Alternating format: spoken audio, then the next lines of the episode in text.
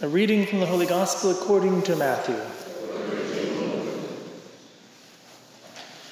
When the Pharisees heard that Jesus had silenced the Sadducees, they gathered together, and one of them, a scholar of the law, tested him by asking, "Teacher, which commandment in the law is the greatest?" He said to him, "You shall love the Lord your God with all your heart, with all your soul, with all your mind. This is the greatest and the first commandment. The second is like it. You shall love your neighbor as yourself. The whole law and the prophets depend on these two commandments." The Gospel of the Lord. Good afternoon to everybody.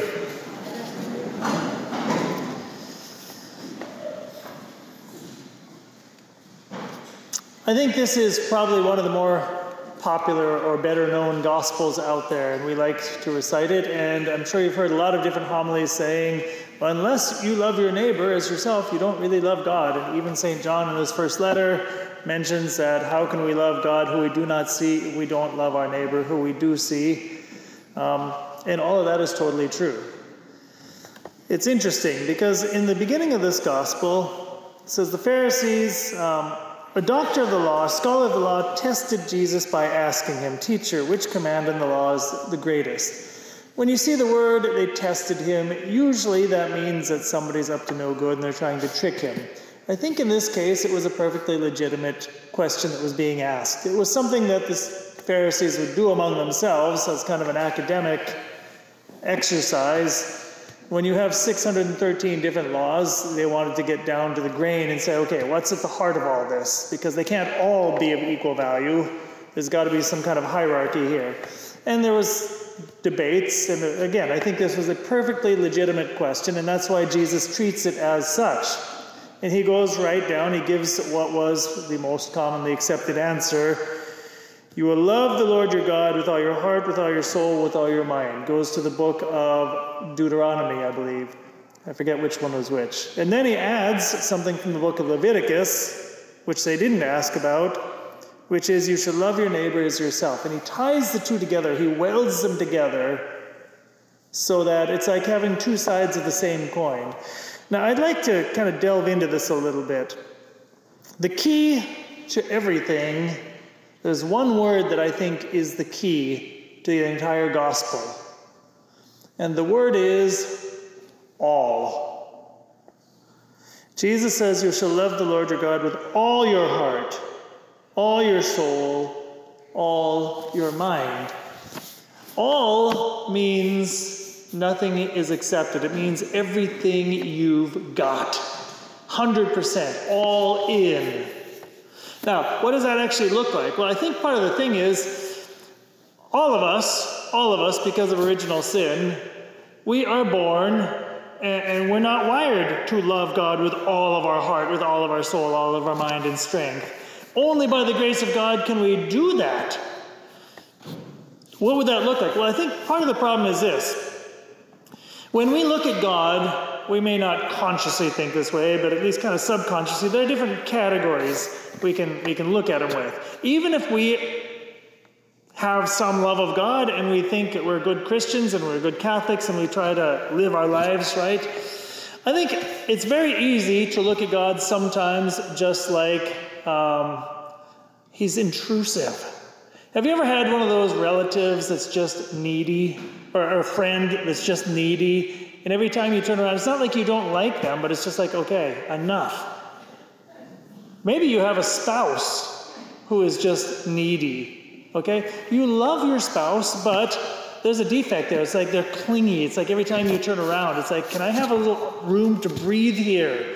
Sometimes we look at God, and it's like, God, every time, I, okay, some of you are chuckling. I see elbows nudging and all kinds of stuff. So hit a, I hit a, a nerve there. um, And I think we can look at God that way and say, God, it's not like I don't love you, or it's not like I don't respect you or anything, but can you give me some space to breathe? It's like every time I turn around, it's like you keep wanting to barge in.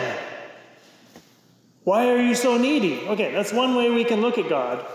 Another way we can look at God is like having that, uh, that judgmental relative, your aunt that every time she looks at you, could be an uncle too, but your relative, whoever it is, in-law, whoever, and they only, every time they talk, they always have some little criticism they want to just bring up, something that you could do better, something that where you're just quite not living up to, and why they're always perpetually disappointed in you.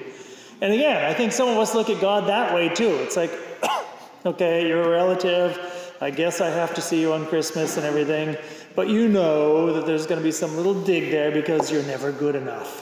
Right?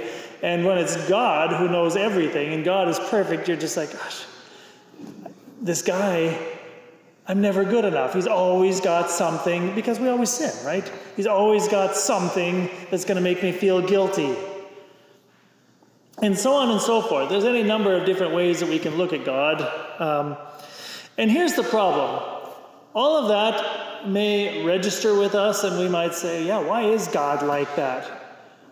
And if we find ourselves thinking that way, all that that says is that you and I are really blind. We're really blind.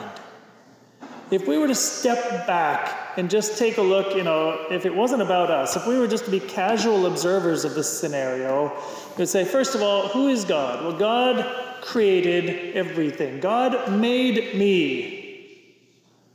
I had no right to exist. He chose to make me. He also chose to make the entire universe and all the angels and saints and everything in them.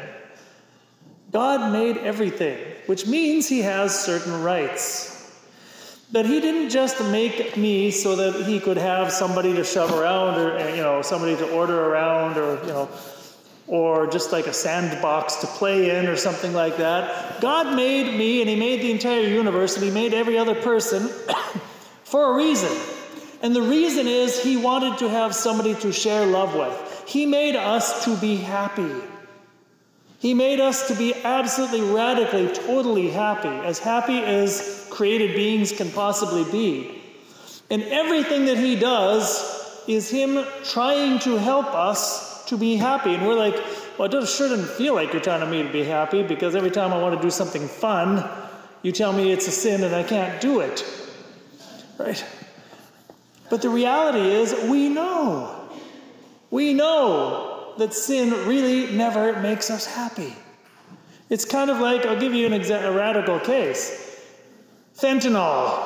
Okay? Fentanyl, I've never done it, so I don't, this is not a public uh, confession of anything. I am sure that fentanyl produces great fun for at least a little while. Now, does it make anybody happy? No. It kills people. It ruins lives. It turns people into junkies. Yeah, and we can sometimes turn to something like fentanyl just because life is hard and everything. Well, this will make me happy for a little bit. And it's a total, it's, it's a totally suicidal attempt at happiness. And every one of our sins is that. When God wants to make us happy, when God is telling us what to do, and God is kind of ordering things, it's because you and I are made for the only one thing in our lives that will make us happy. We are made for God. And you think about it, the reason why we're not happy is we go looking for happiness in little cheap substitutes. You think about, who is God? God is everything that is good. He is the source and font of everything that is possibly good. All possible goodness comes from him and is just a dim reflection of what he himself is. All love, all joy, all of this are just dim reflections of what he himself is. And God is saying, I don't want you to be satisfied with, you know, the mud in the ground. I want to give you gold. I want you, I want to give you the best possible thing, the greatest possible thing. God wants to give us the gift of himself, and there literally, it is impossible that there could be something better that we could receive. It is po- impossible that there could be anything that would make us happier. And God is saying, please let me do this. I'm not going to force you, because I made you free. I'm not going to force you, but please allow me to make you happy. And we're like, no, I want to be happy on my own. It occurred to me, I was thinking of an analogy. Imagine you know, here in Greenwich, uh, well, maybe not in Greenwich, the state of Connecticut, we want to build a hydroelectric dam. I, we don't have the rivers for it, but let's just pretend. Okay. One of our nuclear something, some major public work. And one of you gets the bright idea and you say, we should do this. Now, there's different ways you can go about it. You can gather your five best friends and pick up your hammer and nails and say, uh, I personally am going to build this massive hydroelectric dam that is going to provide power for this whole region of the country.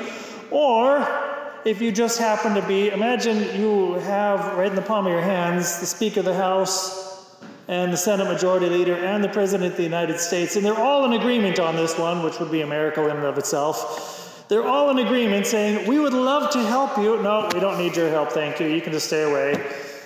We've got all the resources of the United States government, trillions of dollars at your disposal. Please allow us to help you to build this dam. No, I've got a hammer and nails here, and I've got my friends, and we're going to pull this off. Good luck. Good luck. And that's the way we tend to go through life.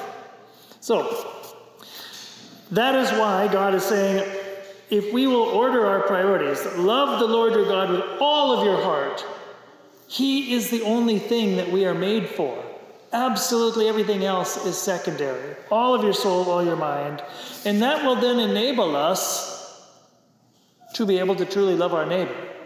If we do not have the love of God in our hearts, we will inevitably become selfish people. We will inevitably lose the capacity to truly love anybody else.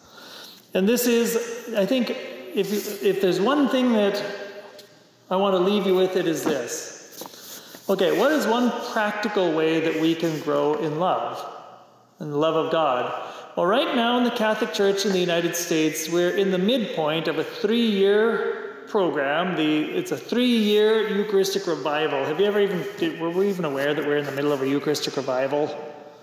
That'll be a different homily for a different day. We're right smack dab in the middle of a three-year Eucharistic revival in the United States. And Bishop Barron made one interesting point that I th- about this gospel that I thought was interesting. I'd never thought of it that way. When Jesus unites the idea of love of God and love of people, human beings, it's interesting because how do those two things become united in our hearts? Well, what happened? When God became man, what did he do? God, the second person of the Holy Trinity, took on a human nature and became one person, one person, two natures. If we want to truly learn how to love both God and our neighbor at the same time, Christ is God and man. To the extent that we grow to love Christ, that is the extent that we will be able to learn how to love God and love our neighbor. And Christ is present in the Eucharist. So during this time, let's take advantage of what remains of our year and a half of this Eucharistic revival and spend time with Jesus in the Eucharist. Make visits to chapel, spend a little time with him and ask him to teach us how to grow in love. Having said all of that, uh, I'm told that this upcoming Friday is the first Friday, and I guess we do adoration here, is that correct? So, this Friday, we will have adoration. What a great way to grow in love of God and neighbor by joining us for adoration here in this church. In the name of the Father, and the Son, and the Holy Spirit.